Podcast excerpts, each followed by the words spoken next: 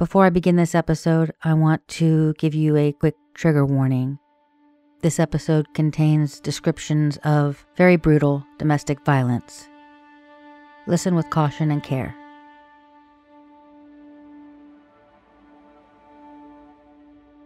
I told you in the first episode about the nudge that I got from investigator Kevin Allen with the Alachua County Sheriff's Office.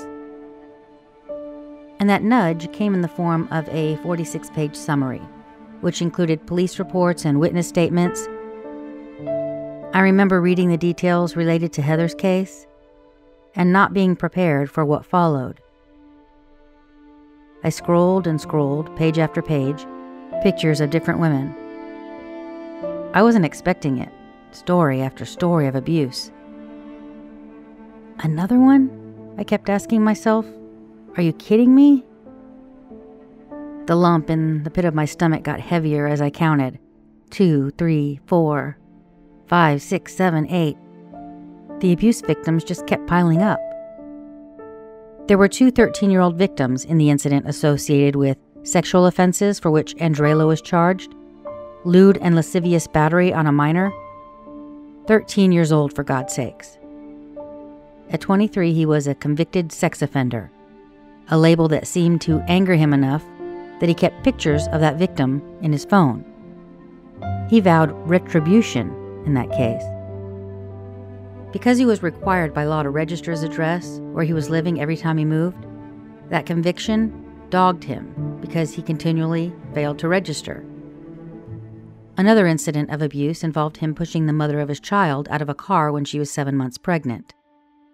There's a police report associated with that case, and it says, quote, the victim is currently seven months pregnant with the suspect's child, and he is aware of that fact. The victim stated that she was in the vehicle in front of her residence. She asked the suspect to take her to the doctor, and he became angry. He then pushed her out of the car and drove off. When police arrived, she was crying and upset, and she had dirty knees. She told police that they had gotten that way from falling in the driveway. The report goes on to say, quote, The complainant the victim's mother, spoke with the suspect prior to my arrival. When she told the suspect to stay away from the victim, he became angry and threatened to slap her. When she told him she was getting the police involved, he stated, Fuck them cracker asses, they can't do shit to me. So that's already physical violations against minors and a pregnant woman. And if you don't even have respect for the body of a pregnant woman or a child, I cannot imagine that you would have much respect for any woman. But even women who refuse to press charges after repeated physical abuse aren't safe with Andrelo Witcher. I want to talk to you about one of his victims whose voice left a deep impact on me. What she would describe to police in gutting and horrific detail took me two days to get all the way through as I listened to her talk on a 45 minute audio clip. This woman was married to Andrelo for a time, and I'm going to call her Dee to respect her privacy. Dee met Andrelo through a cousin of hers around 2000. Just like with Heather, he seemed to be a nice guy at first, but at some point he turned into something she didn't even recognize. Their relationship changed, she said, when he would accuse her of cheating, which was another thing that was documented in Heather McCrossan's case. He accused her of the same. In his interview, his cousin Turtle seemed to confirm this as a reason that he had beat a third woman, an argument about another person. So, again, this is part of Andrelo's MO. It's a pattern jealousy induced rage. Dee said that Andrelo would come home and say, Oh, I met someone out there in the street and they said they knew you and they slept with you. Dee said it was absurd since she was always at home, in the room that they shared. At some point, she was also not allowed to come out unless Andrelo said she could, just like Heather. It didn't matter that his accusations weren't true. He'd beat her all the same, just like Heather. And even Andrelo himself seems to back this up. In one phone call that I reviewed, he told his mom that he'd been talking to another inmate who knew the last woman that he had been with before he was incarcerated and suggested that she was someone known to cheat. This pattern of control and jealousy, you see it over and over in his victims, which is what makes all of their stories credible. They're all the same, and they all come back to him. Andrelo's problems are with himself, but he takes it out on women because they're easy targets. Dee told police that he slept with a gun in the room or a knife in the bed with him, constantly reminding her, I got people watching you. We're to go make a little drug run, but someone's there watching. She said she had used the bathroom on one of those occasions when he left, and when he returned, one of the men in the house told him that she had come out of her room, so he beat her for it. But it's in the details of these beatings that your heart just folds into your gut and you can't help but get choked up, hearing her recounting these stories. The investigator asked her what the beatings entailed. She said, He stomped me, he kicked me, he grabbed me by the hair, he'd choke me until I passed out, then he'd slap me until I woke up, and he'd start choking me again, over and over. Kevin Allen asked her, He'd wake you up by slapping you in the face? Yeah, he'd punch me in the face. He always punched me in my face, slapped me, punched me. When he asked her how frequently it occurred, she said, Every day. Or like when I'm bruised up too bad, like when he knows I have to take him places and he wouldn't want people to see me bruised up, he'd wait like three or four days when the bruises go away so I don't look so bad. She talked about how she would just start to heal and look better, and then he'd beat her again. It got to a point where it was an everyday thing, and he didn't even seem to care who saw the bruises. When the investigator asked what brought on these incidents, her answer is heartbreaking. I don't know. I've always cooked, I've always cleaned, I was always good to him. I don't know. As if not doing any of those things would warrant someone being so brutalized. She endured beatings all over her body her face, legs, stomach, broken ribs, internal bleeding. She said he beat her so badly to the point that she was about to give up and die. And then he'd stop, and he would let her heal, and then he would start beating her again. It was a vicious and unending cycle. When she was asked if she remembered the first time that she called police, Dee said, I don't remember. I called so much and then I just stopped calling. I remember I called when I was in the hospital. I remember that time he beat me for nine hours. Then I called the police. I think he was arrested further down the road and released that night. He was always released, and he didn't care about the restraining order that I had. She said that she had called police probably more than 30 times. They would come and take pictures, they would do a report, and give her a card. He was never arrested once for what he did to her, only once for violating a restraining order. And that's because every time she reported him, Andrelo dragged her downtown to file an affidavit to drop the charges. And this is another pattern.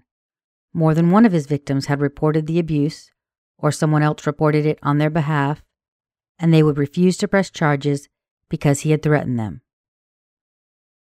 She said when they moved from Jacksonville to Lake City, it got worse. He'd bragged to his cousin that he'd beat her. He started beating her while she was naked, in the bathroom or the tub. Always with his fist, he'd punch her, choke her, drag her through the house by her hair, and blacken her eyes. And he isolated her, which was another thing that he did with Heather. Dee didn't know anyone in Lake City when they were there. She had no phone, and everyone she knew, she knew through him. One morning, Andrelo told her to get dressed, that he had to go to court. She assumed it was a court date for one of the many crimes that he had committed. He told her to wear a white dress that she had. She didn't think much of it because she always went to court with him, and she knew better than to argue. So they get to the courthouse, and he takes her to the area where they perform marriages. We're going to get married, he said. Dee told police that her heart dropped. She said he asked, What, you don't want to marry me? Again, she acquiesced, because she was afraid he'd kill her if she didn't. Once, while she was driving, she looked left and right before turning, and Andrelo accused her of looking at some guys in the street. He punched her hard in the ribs. She said it hurt real bad, but she always hurt real bad, and it wasn't until she started getting short of breath that she thought maybe something more dangerous might be going on. He told her to get in the tub, maybe that would make her feel better. But he came in there and started ranting and raving about those dudes that he thought she had looked at, and he started beating on her more. Dee said nobody in that house helped her. She said that Andrelo gave her marijuana for the pain because even he could see that she was getting worse. At this point, a female who lived in the house at the time, this was in Jacksonville, told Andrelo, This girl's gonna die if you don't take her to the hospital. But he angrily insisted she'll be all right. The next morning, Dee was turning blue, and she was barely able to breathe. Her whole side was green from where he had punched her, and she had been vomiting for several hours. When the people that they lived with again told him to take her to the hospital, Andrelo yelled, No, she's not going anywhere. And then an argument broke out. They told Andrelo if he didn't take her to the hospital, he'd have to leave the house. They were prepared to call the police. I guess that did it, because they all piled into the car and drove to St. Vincent's Hospital. Andrelo opened the door, and he told Dee to get out. And then they left her there like an abused animal, and they drove away. She was in the hospital for a week. He'd broken a couple of her ribs, and one of them punctured her liver. She had internal bleeding. The doctors told her that she'd made it just in time. She almost died. Dee recounted another harrowing incident. Andrelo had taken her out of town, this is common, by the way, in domestic abusers. They isolate their victims from family and friends to ensure complete control over them. At that point, Dee's family hadn't heard from her for about a year. This is again when they lived in Lake City, and she had only agreed to go with him because Andrelo said, If you don't come, I'll kill your whole family. So she left with him. And if you've been paying attention, that should sound familiar too because, as you recall, that's exactly what happened with Heather McCrossan. She fled to Michigan to get away from him, but Andrelo kept calling and threatening her, telling her that if she didn't get her ass back to Florida, he'd come to Michigan and get her, and he threatened to harm her family. Yet another pattern, and another reason why the stories of these women are so credible, and Andrelo Witcher is not. You see, Dee had fled Lake City, just like Heather had, and in this case, Dee went back to Jacksonville. But Andrelo came for her and dragged her back to Lake City that night. He took her from her cousin's house, and there was a group of family members there. He arrived and he said, You already know. Get in that car, let's go. And she said, I'm not leaving. I'm not coming back. And he yelled, Get your ass in that car, or I will kill everyone in that house. Then he grabbed her and shoved her into the car. She said he was doing a 100 miles an hour on the highway, telling her they were going back to Lake City. He said he dug a hole and he was going to put her in it. Hearing this and believing that that hole was her grave, Dee clawed at the door of the car. She was prepared to jump out of the moving vehicle, but he had a hold of her. He had her by the neck and by her hair. She was trapped inside the car. And this is again another instance where what he did to Dee matches what he did to Heather. Andrelo liked beating on women while they were in cars, while holding them captive in a small space from which they couldn't escape. Eventually, he had to stop for gas, and Dee saw this as her only opportunity. She told him she had to go to the bathroom. She locked herself inside, only then realizing that it had brick walls and no windows with no escape. She said she stayed in there a long time, long enough for him to come knocking on the door. He was whispering to her under his breath, telling her to get out. No one was there to come to her rescue, so she finally opened the door. They arrived back in Lake City, and Andrelo took her to an area near where his grandmother lived. It was a wooded area, and he took her there at gunpoint, forced her into what she believed was a cornfield. She said he pointed the gun at her, and he pulled the trigger. She heard a click, but it didn't fire, she was so panicked she had to think fast. Are you hungry? I'll cook for you. She did the only thing that she could think of doing. She babied him, appealing to his ego and his controlling nature. It worked. That probably saved her life. When the investigator inquired about whether any of his family knew that Andrelo beat Dee, she said that she had run to his grandmother's house for safety on multiple occasions, and that when his grandmother died, she felt hopeless. And that seems to be another point that Turtle corroborated in his interview. He talked about how she must have been telling his grandmother things about Andrelo. She also said that she had told Andrelo's mother about the abuse. She said Andrelo's mother's response was, He's not like that. I didn't raise him like that. Just be easy with him. He's a big baby. Your son beats me, she told his mother. That's your husband, girl. You got to be submissive to your husband. I'm sure you're wondering how she got away. She said, I made him not want me anymore. You see, Andrelo was very precise about everything. She said, this here, that there, do this, do that. So she stopped doing everything that he asked her to do, because she was already getting beat, so why bother, right? Before long, he replaced her. He started seeing someone else, and that was her cue to get the hell out of Dodge. They were in Gainesville at the time, living with Andrelo's mom. She had already left, but she came back to pick up some of her things, and she got a call from Andrelo's mom. She said, I need you to pick up my son. He's in jail. That girl had him arrested because he beat her. He had just replaced Dee, and he had already started beating on her replacement. Dee said the last night that she was at his mom's house getting her stuff, some girl came banging on the door. Andrelo opened the door. I know she's in there. I know you're cheating on me. Obviously, she just didn't know, Dee said. This isn't my man, this is your man. I'm leaving. The investigator asked her if she remembered this girl's name. Yes, her name was Heather. Heather McCrossan. He didn't let me leave that night. I had to leave in the morning. Andrelo didn't want the new girlfriend seeing the old girlfriend. Dee said that Andrelo told her he was in love with Heather. The next morning, Dee is walking out with her stuff and Heather pulls up. She confronts Dee about why she's there with her boyfriend. And Dee just says, If you don't leave that man, he's going to kill you. And then she drove away. I want to leave you with something that she said about the violence. He would beat me so much every day to where it just didn't even hurt no more. But I knew that he beat me because I saw my face. I saw my body. So I know he beat me. But I just didn't feel it sometimes. Once in Lake City, when the police were investigating one of his beatings, they arrested her. Dee called them and they were already looking for him on another matter. If you don't tell us where he is, they said, we're going to take you to jail. And you know what she said? Take me to jail. He's going to come back and beat me anyway.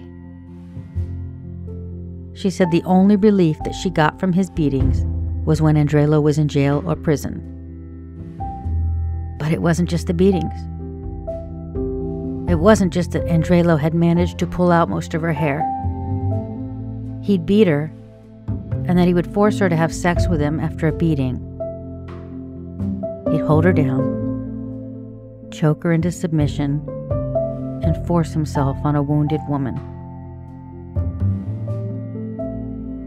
Dee lived and still lives in constant fear of what Andrelo Witcher would do if he ever gets out of prison.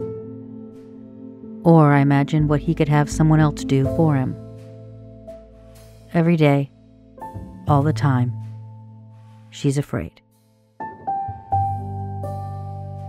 I would hope that there's one thing that we can all agree on. Nobody should have to live with life altering trauma like that because of the actions of another human being. And nobody who perpetrates that kind of brutality and terror on someone should ever be allowed to walk among us. Ever.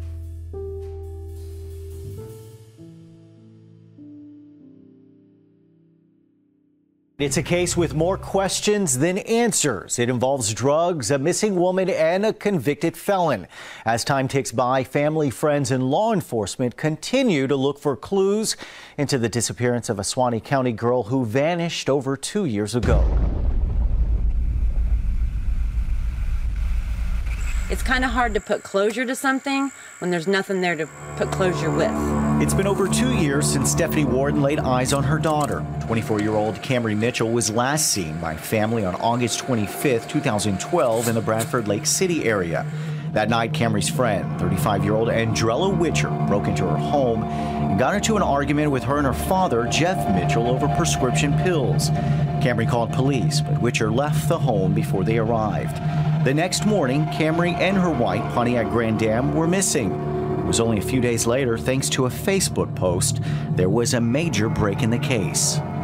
First came hope, then came heartbreak. It was along this road that investigators found the vehicle of Camry Mitchell, but inside there was no Camry. Uh, there was some of her belongings in the car, which would not necessarily be unusual, but there were some things that were there that you know, I would think that I would take with me if I just parked my car there.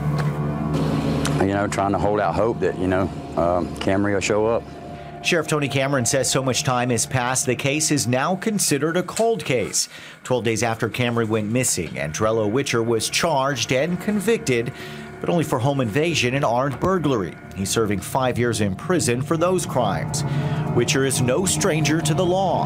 Listed on the Florida Department of Law Enforcement's website as a sex offender with convictions dating back to 2003. Witcher denied any involvement in the disappearance of Mitchell. A closer look into Witcher's past shows another woman went missing in 2007. Witcher's ex girlfriend, Heather McCrossan, disappeared and has yet to be found. So for Camry's mother, Stephanie, she can only assume the worst. I feel they hurt my daughter, and she's somewhere. I don't know where, um, but I don't think she's alive anymore. Camry did leave a piece of herself behind, her then two year old daughter. Camry's mother says she's the one shining light in such a dark mystery. That's what refreshes me when I see her because I get that piece of her. You know what I'm saying? Um, I get to see that even though she's not here. While answers to what happened to Camry Mitchell still linger, one person who may know what actually happened sits in a jail cell. Sheriff Cameron believes Andrelo Witcher knows exactly what happened to Camry Mitchell. My personal belief is yes, he knows something. Um, will he ever speak? I don't know. Will someone else who knows speak and step forward? Uh, don't know. We're, uh, we hope so. Cold case detective Kevin Allen out of Alachua County is currently looking at Mitchell's case as well because he noticed some similarities between Camry's case and Witcher's ex-girlfriend Heather McCrossan. That leads him to believe Witcher may be involved in multiple cases and disappearances. In the next few episodes, we're going to dig into Camry Mitchell's story. Stay tuned.